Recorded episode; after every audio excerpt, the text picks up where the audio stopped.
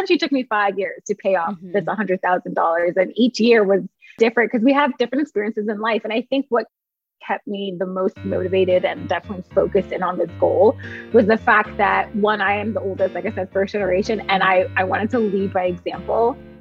My name is Allison Baggerly, creator of Inspire Budget, and I'm on a mission to help women live their best life and reach their money goals. Join me here for inspiring conversations to help you learn more about budgeting, saving money, paying off debt, and investing for your future. You'll be hearing not only from me, but others along the way that have a story and voice to share. Let's dive in. Today we have Melissa Jean Baptiste joining us. Melissa is the co founder and content creator of the Millennial in Debt brand. She has paid off over $100,000 in student loan debt on a teacher salary and is currently teaching millennials how to get out of debt, build generational wealth, and earn financial freedom. I cannot wait for you to learn more from Melissa. Welcome, Melissa, to the Inspire Budget podcast. I am I I knew I wanted to have you on because you and I I feel like we're similar in certain ways, and you have an incredible story, and I need people to hear it. Thank you so much for having me. First of all, I'm very excited. I'm such like a huge fan of your brand and your Instagram. Oh. So thank you.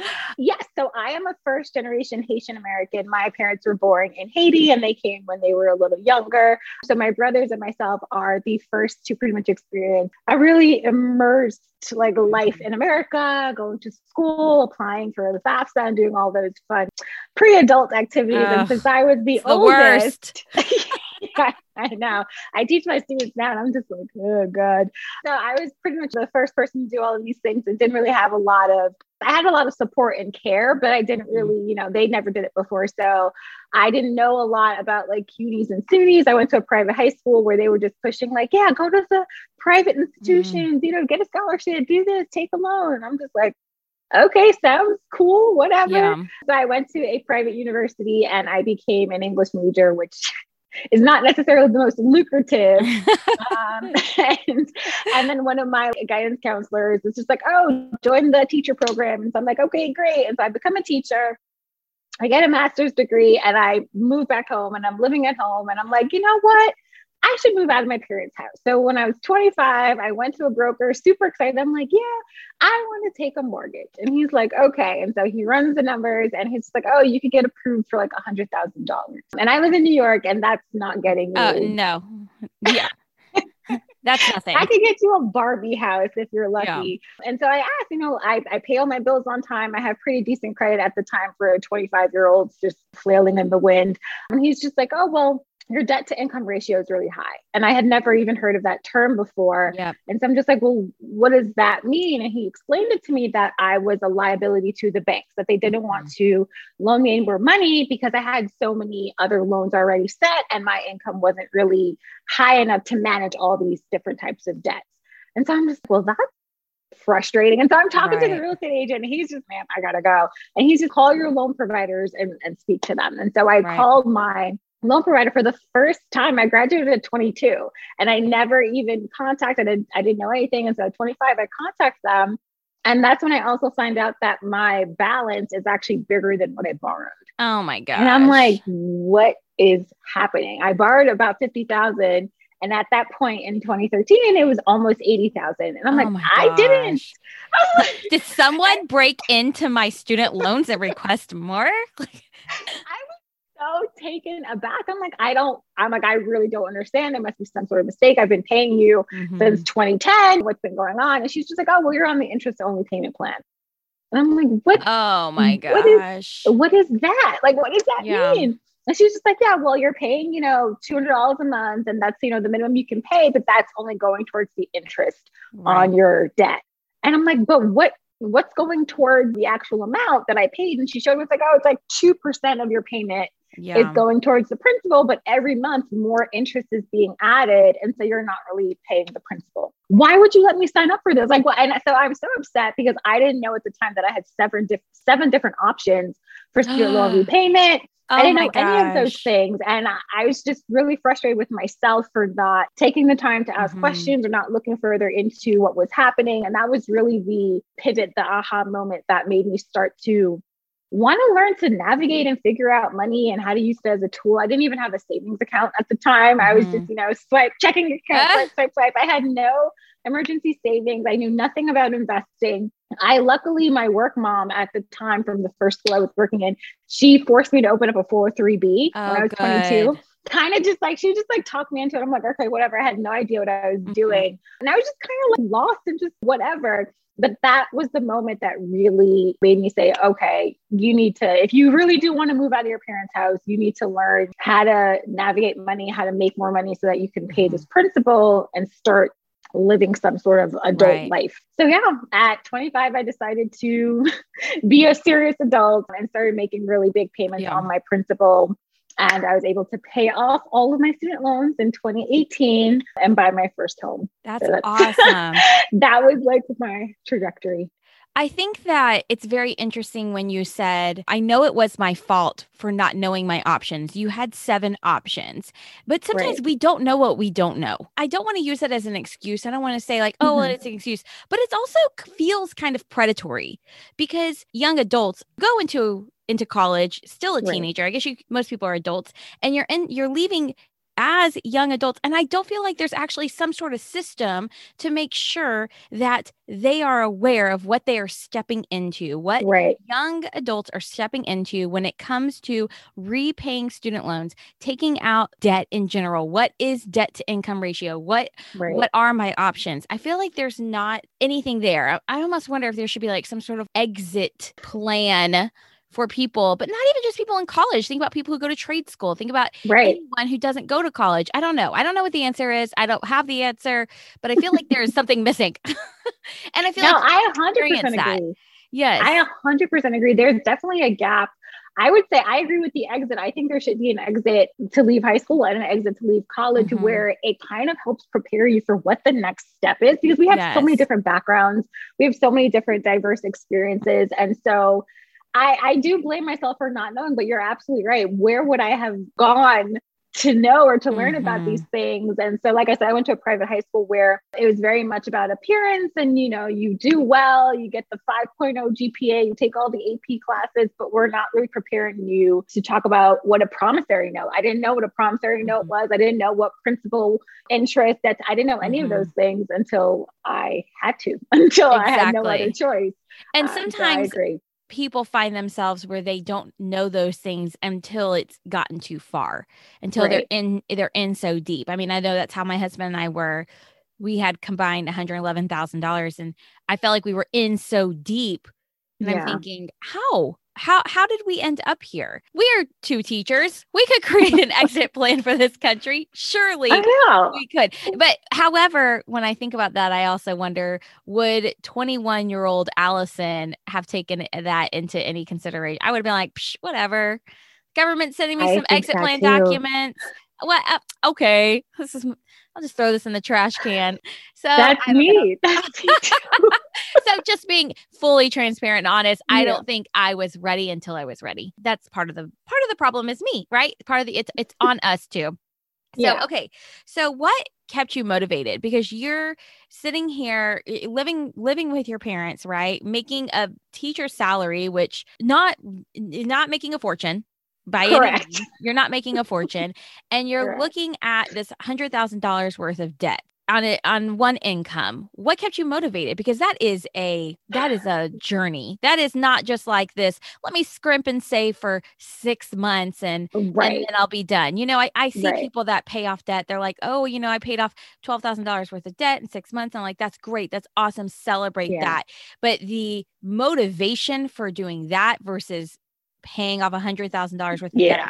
salary very two different things so how did you stay yes. motivated you make such a really good point because i'm such a really good goal setter but to set I, it essentially took me five years to pay off mm-hmm. this hundred thousand dollars and each year was different because we have different experiences in life and i think what kept me the most motivated and definitely focused in on this goal was the fact that one, I am the oldest, like I said, first generation, and I I wanted to lead by example. You know, I was like, okay, I made these mistakes. I don't want my siblings to do the same thing. And I also was really motivated because I wanted my own space. My parents are great. And right. like I said, always super supportive, but it felt like it was time for me to, you know, step out on my own. It felt like it was time for me to kind of fall into adulting a lot more, which now that I think about it, I'm like, I should have stayed home. But you know, I really, I was really like, I need to get my own space because I had never, so before I bought my home, in 2018, I had never lived anywhere else besides, you know, my dorm room in college and then right. with my parents. So I'm just like, I need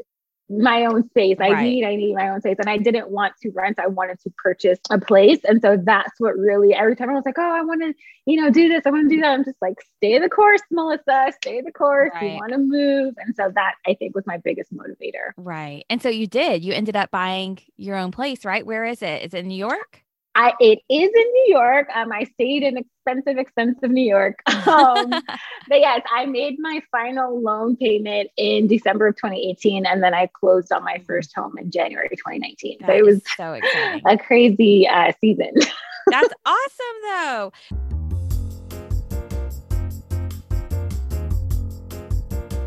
Today's episode is brought to you by my free Budgeting Basics email course. If you're new to budgeting or if you need a refresher, then this free email course is for you. I'll walk you through exactly how to write a budget, get started with paying off debt, and saving money. You'll also get access to my free resource library where I have a collection of free printables to help you get your finances organized once and for all. Go to inspirebudget.com slash free dash course to sign up or simply click the link in the show notes. It's 100% free and might just be the thing you need to write a budget you can stick to.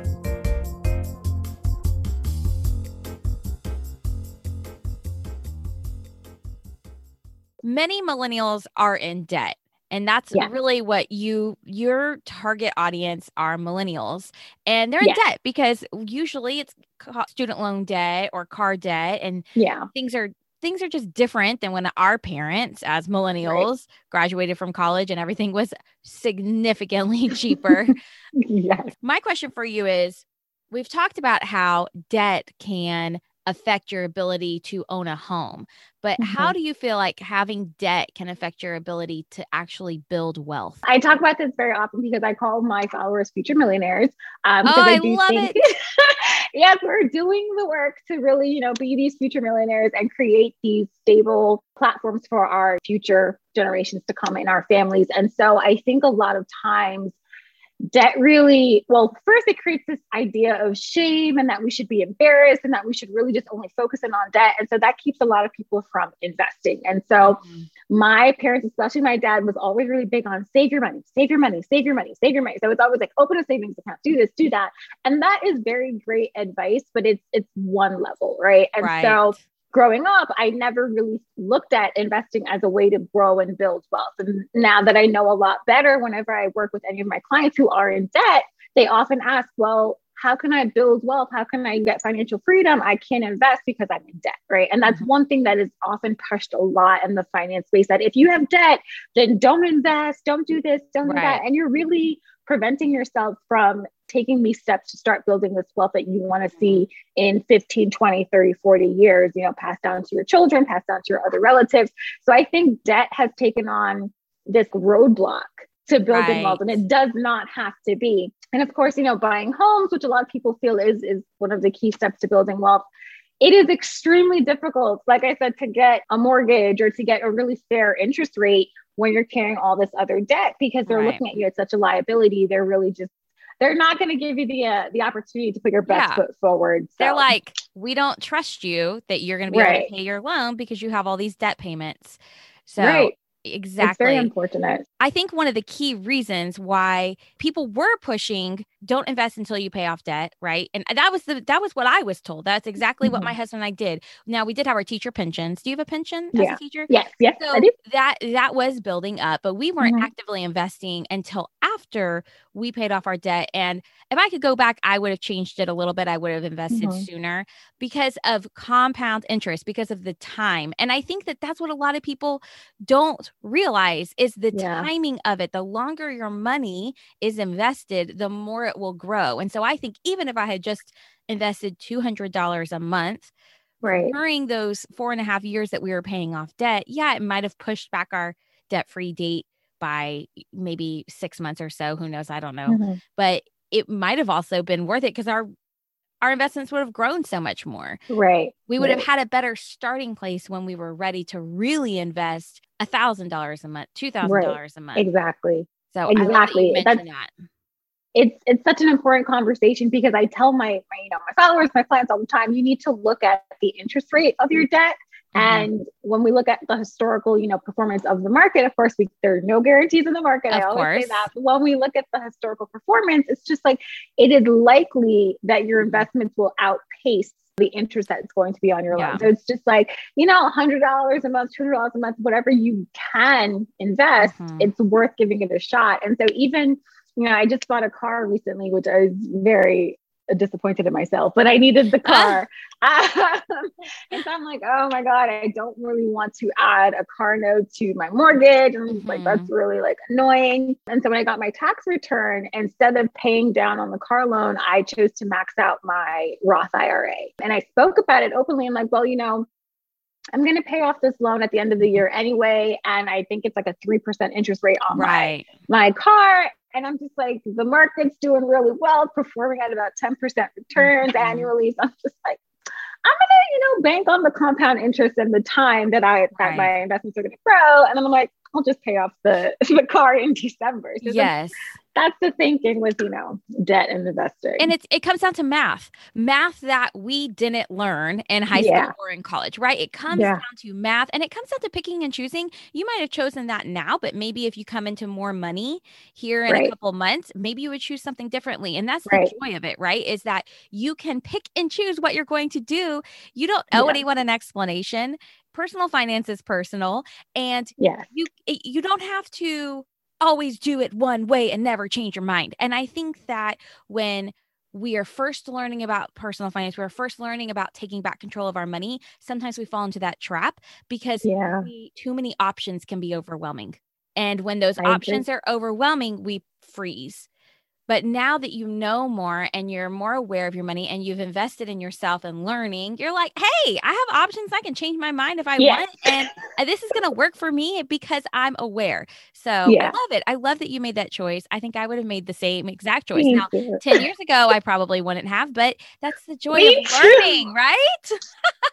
That's what I told my dad. I was like, I would have been so honed in on paying off mm-hmm. the car, pay off the car, you know, but it's it's different. And then also it's like like you mentioned, as you reach a different age milestone, you start to navigate money a little differently. Exactly. Your investment strategies change. So it's all about what's going to work best for you in this current oh, moment. Yeah. And you know, you can always change your mind. Absolutely. Oh yeah. Cause at 24, I was like, retirement, that's so far away. and now at 34, I'm like, oh my gosh, I have got to step on it. Let's go.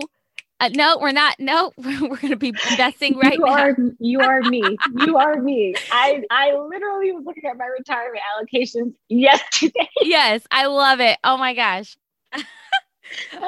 Okay, so let's talk about student loans because that's what yes. you were burdened with. That's what I was burdened with. I feel like many people in this country are burdened with student loans. Yeah. How do you think that student loans, and I feel like this is an obvious answer, but I feel like we can unpack it a little bit. Yeah. How do you think they negatively impact women, but especially women of color? Because this is something I know you're passionate about. I know I'm passionate about. Yeah. I feel like there's definitely a disadvantage and something something needs to change with this.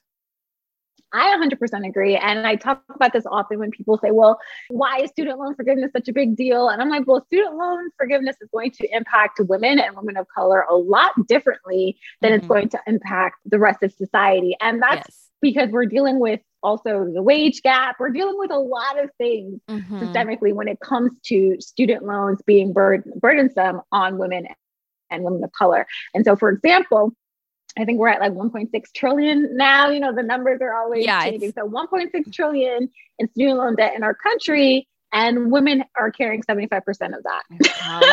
so oh my gosh. Like, okay. And then so we have women of color making, you know, 60 cents on every mm-hmm. man's dollar, 70 and like cents on Latinas every man's dollar. are even lower. Right, yeah. exactly. And so we're going to school, we're the most educated in the country, we're taking on the most debt. And then when we come out into, you know, employment, we're getting paid less. So mm-hmm. we have more debt and we're not even making a livable wage to pay off this debt to mm-hmm. really start taking part in the economy as we're told or we're shamed mm-hmm. to say mm-hmm. we're not doing. And it's just like, well, you want me to buy a home, you want me to have kids, you want me to have a full-time job, you mm-hmm. want me to do this, and you won't even pay me a fair livable wage in right. order to tackle the student loans right. that I needed to take to get this job. So it's like this ripple effect. And I'm just like, you know, student loan forgiveness could help mm-hmm. a lot of this or balance a lot of this. It's, we're fighting so many fights at one time. It's just it's very very frustrating to see. Yeah, and yes. some people don't even think like the wage gap exists. I know it's crazy. It's like um, it's it's numbers. Numbers don't lie. How is this? I don't understand. It's not like I feel like there's a wage gap. No, right, there's, right. There's data and numbers. Like I just feel like women are paid less. No. Oh yeah. Oh like it's not real. I'm like, what? exactly. So, and, and I think that it, it just goes to show that student loan forgiveness or, or some sort of support, some sort of help when it comes to student loans for women and especially women of color, it goes beyond just student loans. And I feel right. like people that don't really understand and people that might argue on this are thinking of it in one layer, but it mm-hmm. is multi-layered. It goes down just it, it impacts so many things and goes down to so many layers. Right. But you have to be willing to listen. You have to be willing to learn and you have to be willing to be to be wrong. Realize that oh my gosh, yeah. my way of thinking, I can let go of my old way of thinking and accept some new ideas and open my mind to right. different possibilities. And I think that that's how I was. I mean, 10 years ago, I didn't know anything about the wage gap. I didn't think there was an issue. I had no idea. Right. I feel like I was living in this bubble. If I wasn't willing to open my mind, my eyes, and my ears to accept what's really happening, then it might be like, I might be like, what? Student loan forgiveness? I don't want to pay off someone's. I had to pay my own student loan. I know. I no. I mean, I'm like, yeah, I paid off my own student loans, but I am privileged my my husband is white. I'm a two income household. Hello. I talk about that often too. I'm just like, I lived at home and didn't have yeah. to pay rent right? You have to acknowledge, like, it's yes, it's no easy feat, but it's like we have to acknowledge that there's so many other diverse mm-hmm. lifestyles and things happening that the bigger conversation should be, well, how can we help balance out all of the inequities and make sure everyone has a fair opportunity to do this? But yes. I get into so many Twitter fights, you know, they're like, well, you paid off your loans. Why do you care about student loan forgiveness? I'm like, because I care about people. Yes. Yes. And that's why I'm so happy that I have you on here today because Thank hopefully you. more people that are listening to this will be like, oh my gosh, I never thought of it in this way. So let's bring right. a voice to this issue. Let's talk about it and not say we have all the answers, but just right. care. I remember right. one person said to me once, Well, what are we supposed to do about something like this? And I said, Start by caring. What if you just cared? Like, what if that was yeah. your first step? We're not asking everyone to come to the table with a solution, but what if your first step was that you just cared about it and then figure yeah. it out from there? because when you truly care about something then you're motivated to seek out change yeah and i like i'm just caring about it opens up conversations like you know we can have a conversation here today and then you can bring that conversation to your dinner yes. table it just it spreads the message and i think a lot of times we lack a lot of empathy when talking about things that we either didn't experience yes. or we didn't have to go through and so i think that's sometimes you know the missing piece in all of these conversations is just like you know we might not know the next physical step to take, but it's still worth a conversation showing concern and care about it. So oh I 100% agree. Oh, I love it. Oh, this is such a great conversation. But Melissa, I, I, need to know what is next for you? What do you have going on? I mean, your business, I feel like, is thriving. I love seeing it. If you are listening to this and not following Millennial in Debt on Instagram, you make the best reels. Like, I remember I... watching some of your reels and I'm like, she is a queen. How does she do it?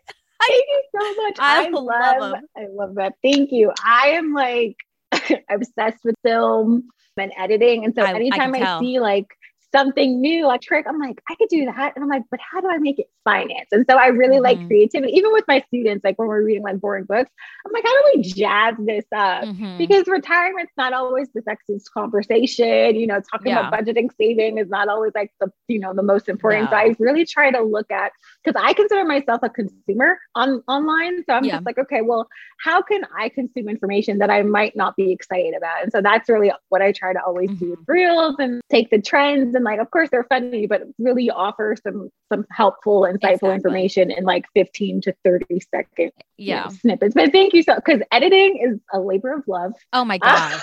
I don't know how you do it I know. Well, number one, I just don't have the te- the like skill set that you have, but Oh, uh, it's it's impressive. I'm gonna link to your Instagram in the show notes. Everyone you, needs to go follow you, you. like right now. I appreciate it so much. But so, what do you have coming up next for you? So, coming up for Millennial in Debt, we have an investing webinar that you can grab in my bio where I talk about how to invest your first hundred dollars Mhm. so you don't have to start off with a million dollars. Yes. Um, I'm also doing a lot of content for teachers around this time now, um, talking about pensions, 403bs, because I don't have a 401k because it's a Yep. it's a city thing. So we're talking about that and how teachers can be investing their money in side hustles Mhm. for teachers because I am a teacher, so I gotta yes. And I love that. I love that because we're a family of teachers. So Yes, keep, keep teaching the teachers. people.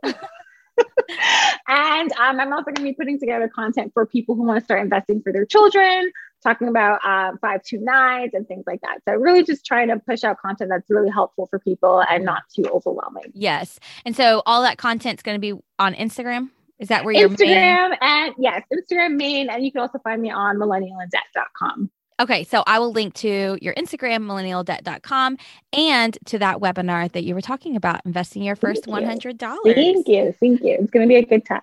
Yes.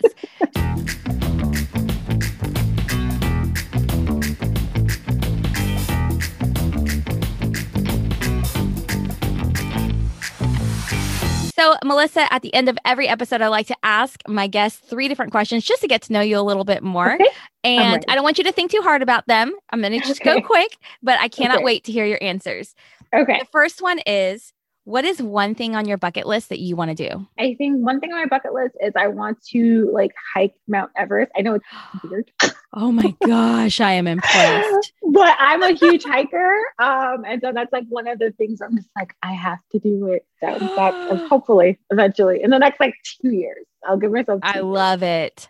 Oh my gosh. Okay, so you have three hours to do whatever you want with absolutely no interruptions. What do you choose to do with your time? writing. I'm currently in the process of writing like or trying to write a book. And so I get very distracted with like, Mhm. I need to edit, I need to do this. I need to, so if I could just have three hours with just me and the computer with nobody around, that I oh, would totally wow. Oh my God. I didn't know you were writing a book. Trying awesome. another labor of love. Oh, yes, it sure is, I'm sure. Okay, and the last one, which is my personal favorite to ask people, just finish this sentence. My favorite thing I've ever spent money on is. a pair of Gucci sunglasses. oh my gosh, I love it. And I love that you can spend money guilt free on things you love Yeah. and still pay off debt, invest, all the things, right? yes. I feel like yes, people think that you have to sacrifice everything and never have nice things. And no, you can spend on Not things you love and cut back on things that you don't love. correct because I love those sunglasses. Oh my gosh, that's awesome.